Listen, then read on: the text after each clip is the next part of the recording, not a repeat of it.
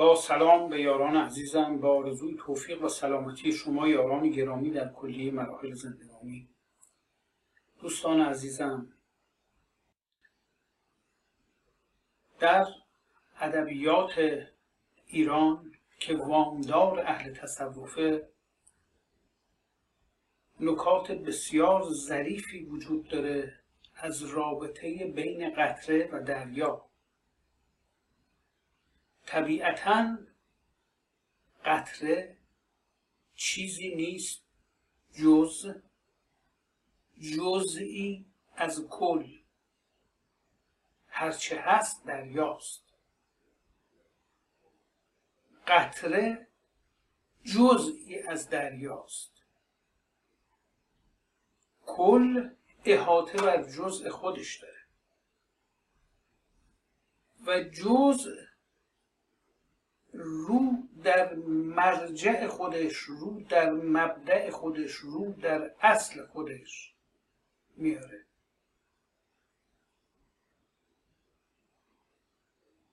عرفا برای بیان این مضمون گردش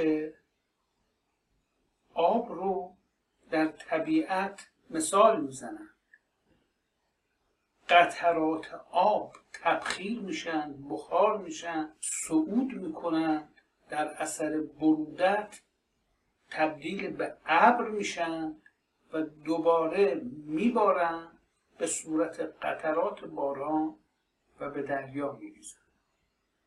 این گردش مداوما در جریان. قطره از ابر میاد پایین. اما سرچشمش دریاست. از دریاست که جدا شده و به دریاست که باز می‌کرده. اون لحظه ای که قطره در تلاقی با دریا قرار می‌گیره لحظه وصله و لحظه ای که قطره از دریا جدا میشه تا به صورت بخار صعود کنه لحظه فصل. این فصل و اون وصل به صورت یک گردش مداوم در جریان. قطره نیست الا ظهور و تجلی دریا به صورت قطره. هرگز هیچ عاقلی نگفته قطره مساویه با دریاست. همه اقلا میگن غیر از دریا نیست. یک دریا قطره.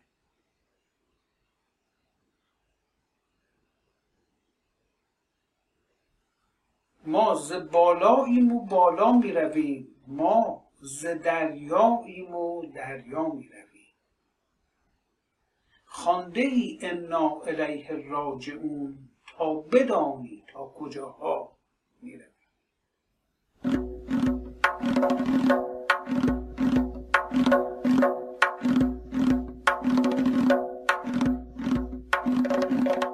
نگر تا قطره بارون ز دریا.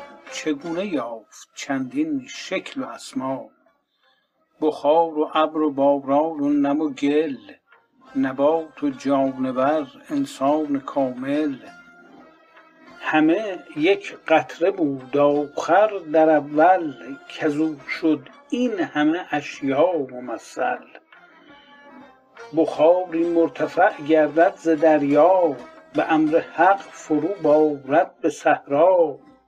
شعاع آفتاب از چرخ چارم بر او افتد شود ترکیب با هم کند گرمی دگر ره عزم بالا در آویزد در او آن آب دریا چو با ایشان شود آب و هوا ضم برون آید نبات سبز خرم غذای جانور گردد ز تبدیل.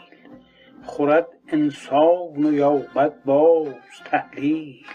شود یک نقطه ای گردد در اطوار. وزان انسان شود پیدا دگربار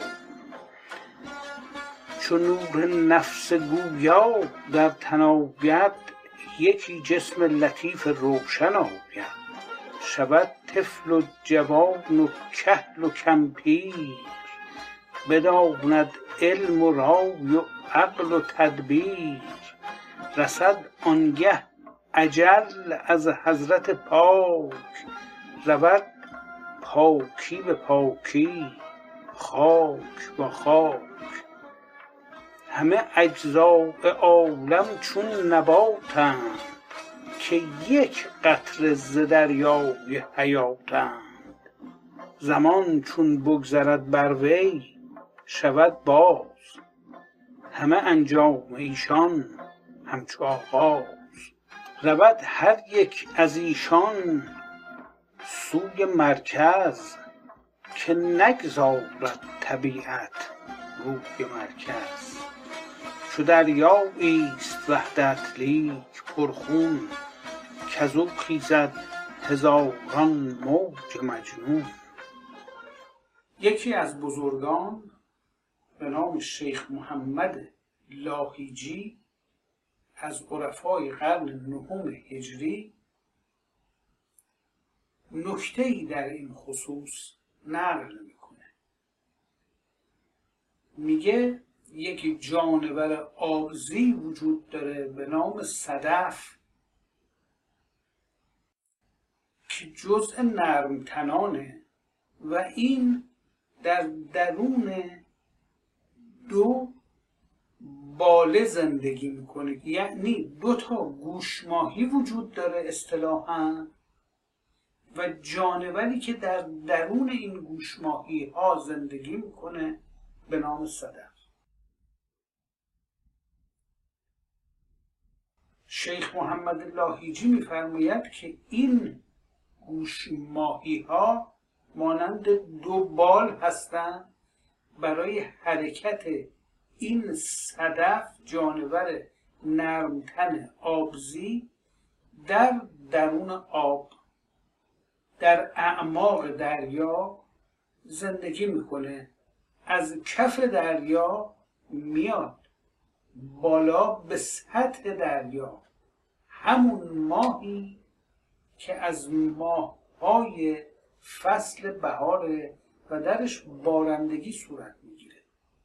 و وقتی که قطرات باران از ابر میچکه به سطح دریا صدف باز می‌کنه دو بالک خودش رو و یک قطره رو پذیرا میشه و میبنده باله های خودش به بیش از یک قطره عنایت و توجهی نداره.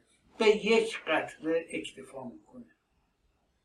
و بعد دوباره میره پایین زیر آب در عمق دریا مستقر میشه و اون یک قطره رو محل توجه خودش قرار میده تا اون قطره دچار انعقاد و انجماد میشه و بعد از مدتی تبدیل به در یتیم. مروارید گرانبهای شهوار زمین میشه. بعد قواسان میرن در زیر آب قوس می‌کنن در اعماق و در سبدهای خودشون صدفها رو جمع می‌کنن و باز می‌کنن و هر کدوم که مروارید توش باشه با خودشون در میارن تا به تاج شاهان نصب بشه. حضرت مولانا جلال الدین بلخی خراسانی میفرماید کاسه چشم حریسان پر نشد صدف قانع نشد پردر نشد پر از دور میشه به سبب قناعت. اگر بخواد همه قطرات رو بگیره هرگز هیچ مرواریدی نمی‌تونه درست دستش از مروارید خالی میمونه. به سبب قناعت و اکتفا به یک قطره است که قادر میشه مروارید درست تا